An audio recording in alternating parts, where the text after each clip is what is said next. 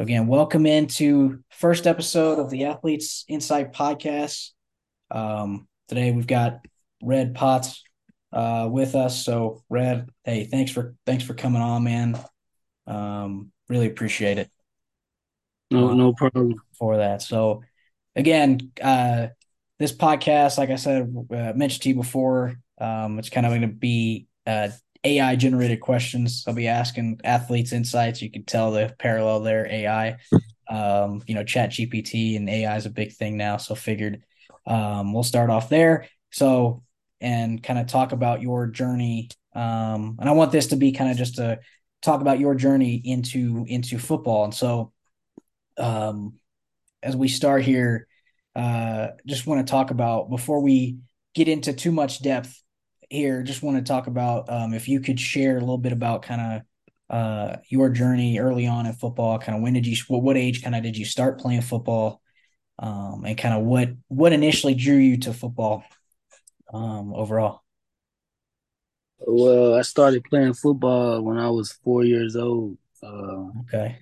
My father put the ball in my hands, you know, and yeah. that's just really more so been like a family tradition. Like that's just, you know, that's just the game that we all play. Me and all my siblings, each, you know, we, we share a different relationship mm-hmm. and we different bonds with the game of football. I feel but you. Yeah, started, started when I was four years old playing tackle.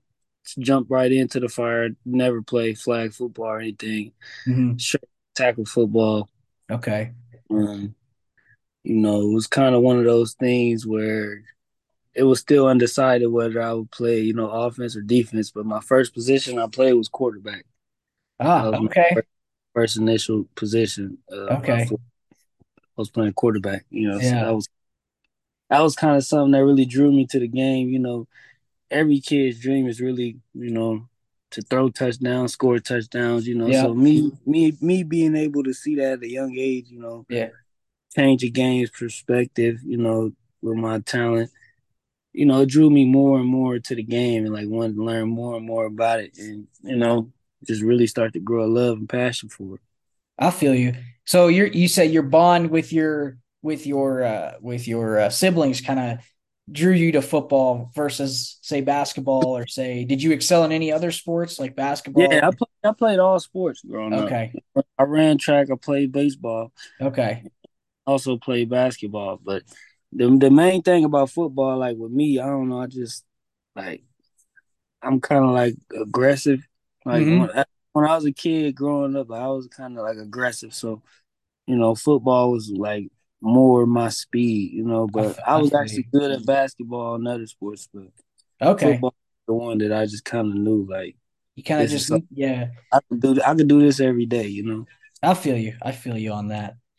And so, kind of staying with kind of your early years in football, uh, when you first started playing football, when you were going through kind of you know seven, eight, nine, ten, uh, you know through Pee Wee football um, during those days, kind of who were your early role models? Uh, you would say uh, when you started playing football, and kind of how did those role models kind of shape you as your development as a player early on? Uh, so around that age, like my first real role model in the game of football, mm-hmm. I would to say is Deion Sanders. You know, okay. everything about him, just as you know, from a preparation, mm-hmm. from a mm-hmm.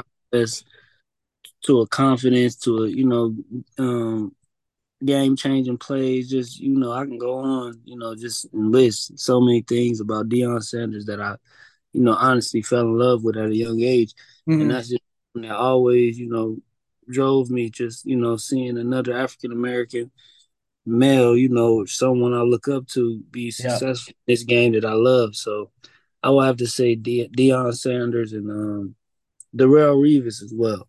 Okay. but that that's a little later. Later not, uh, not TB12. I figure you a quarterback Sterling on, so I figured quarterback wise, quarterback wise, I will have to go with, you know, um, Mike Vick. Okay. Okay. Yeah, yeah. Like, growing up, he was just like, like he just was like a, very explosive and yeah. You know, was very inspirational, like just for what he was doing, mm-hmm. you know. And it's just like it was, it was kind of like contagious. Like it was something that you know everybody was chasing. You know, I actually had a pair of his cleats. You know, so okay. it was just his culture, like the the different swag he brought to the game. I really like that. Mm-hmm. No, that's fair. Uh, Mike Mike Vick was like, like he was back in his heyday, back in his prime, man. Uh, no, I know. I've, I've watched. I've, I watched Mike Vick a lot back in the day. Uh, so he was uh he was a very explosive a quarterback, um, uh, and an explosive player overall. So again, kind of sticking with your early years a little bit here. Uh, you, did you ever have? Did you ever face any kind of challenges uh, early in football? Uh, what so? What kind of challenges did you face when you still started playing uh, playing football early on? Like early on, when I first started playing football, it just was like the only challenge I really faced mm-hmm. was really just some some you know being like sometimes being a smaller guy, you know. So yeah, like you know that just really motivated me. Like when I got to enough uh, the appropriate age to start lifting weights, I like took it real serious just because of you know not wanting to be the smallest guy on the field, you know. But that wasn't mm-hmm. always the case. But you know, it just it's just you know when you get you know you know when somebody get the best of you. Mm-hmm. Oh, then oh, when sure. something like that happened, and then you know that's just something you don't want to happen again, you know. So yeah, I would have to say, just just realizing that you're not the strongest person on the field. You know, it just it's just opened up a different a different like grind in my mind to you know get bigger and stronger, especially at a young age. You know, but sure that was one of the main challenges, especially with the game of football early on. But yeah. I was always talented and skilled enough and athletic enough to you know withstand everything. But that was one challenge for me. For sure, for sure. Um, and I've I've had my fair share when I've played sports, being feeling like, hey, I'm the shortest, I'm the smallest guy, smallest frame on the field as well. So I can relate to that. Uh, yeah. I've played sports as well. So uh, I definitely uh, feel you on that one. And so you play uh, football. You, you say you started from the age of four, and then you go on to uh, Pickerington North. Uh, you know, you play high school football, and then you come out. Then you come to Ball State. Right now, you're at Ball State at this point um, yes. in your career. So kind of talk me through that decision. How did you end up uh, choosing Ball State uh, to play football, and kind of what factors played a role in that decision? Did you have any other offers that you considered, uh, and kind of what drew you to Ball State to play college football? What really drew me to Ball State was like they were like the first first schools to get up get on me, you know, early mm-hmm. early on in my recruiting process. And that, that was that really you know, hit home for me just because I didn't really like the thought of being somebody's second or last option, you know, because I feel you. When, when you when it comes to picking a home and picking somewhere you're going to eventually spend four or five or maybe even six years of your life at, you got to make sure you got that connection. Not yeah. only you know just with the game of football, but with everything outside of it, you know, because this is your new home. So yeah. really just the coaches and everything. Coach Neu, you know, they mm-hmm. made, made feel like home. This has has been home, been great to me. Been yeah. the, easily one one of the best decisions I ever made in my life.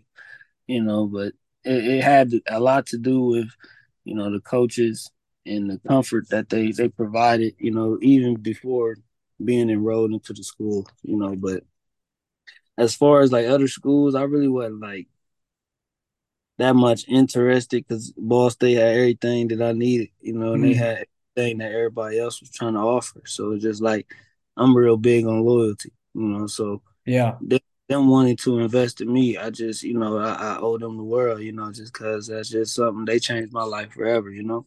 Yeah, yeah, no, I agree. And again, I going to Ball State, um, and being there you know, I agree with you. It is being there for four or five years. People out there, Muncie, great area, great town, great people.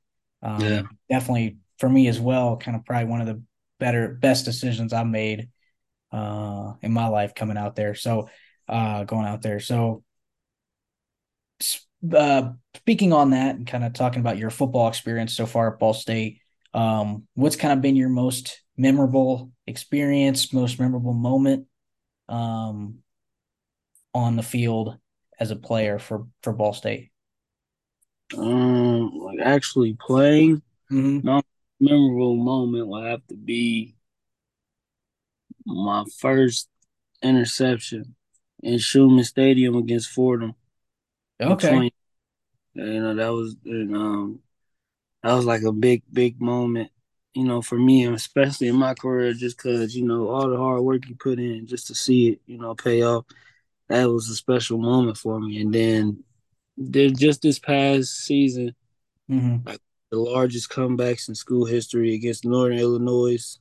That was a that was also like a a moment that giving me chills like right now even just talking about it like those, those that's what you work for like those the games you want to be involved in you know yeah and you know if i would if i wouldn't have came here i wouldn't have been involved in the you know Bronze Stalk game you know rivalry yeah. game and you know in the middle of the season trophy games in the middle of the season you know you mm. don't really get better than that you know yeah no for sure for sure and you talk about you know football and when we talked about like you know ha- that family atmosphere you talked about that's kind of what drew you to ball state um, the coaches uh, coach Neu kind of drew you to ball state as well. We talked about that a little little before. Um, and football as you know i mean it's a team sport. So um, kind of talk about kind of how uh, your experience has been with your teammates kind of the teamwork and the camaraderie with your with your team and the defensive uh, the defensive players, uh, as well as just the team overall, kind of how your camaraderie has been over your years at Ball State. Um, how would you describe that? Um, something that I always, you know, like it's gonna be with me forever is that I always got how many ever, you know, if there's 110 players, mm-hmm. I got 110 brothers, you know. Yeah. Yeah. It's like it's just it's just real life of brotherhood, you know, and it's like a, a lifetime, you know. I oh, got I got mates, I got a lot of teammates now that was, you know, my my big brothers in this program, you know, coming in. I'm still in contact with them to this day, you know, like mm-hmm. they they in contact with my child, you feel me? So it's like it's just a, a good good relationship that, you know, is built in the locker room you know, through adversity, all the, you know, it's a lot of work that goes into this process, you know. So you really learn more about, you know, each one of your brothers, mm-hmm. and that really overall makes you closer. So I can just say, like, it's really just like a tight fist for real. Like, it's just everybody just always on one accord. It ain't really too many. Everybody got the same mission, same goals. You know, it ain't too many, you know, me me guys on the, you know, it's not not none of that in this program. You know, everybody on one mission. You know, so just just being like that and moving on one accord, man, it just it just show you how tight and how special the brotherhood mm-hmm. and how special being a Ball State Cardinal is, you know. For sure, for sure.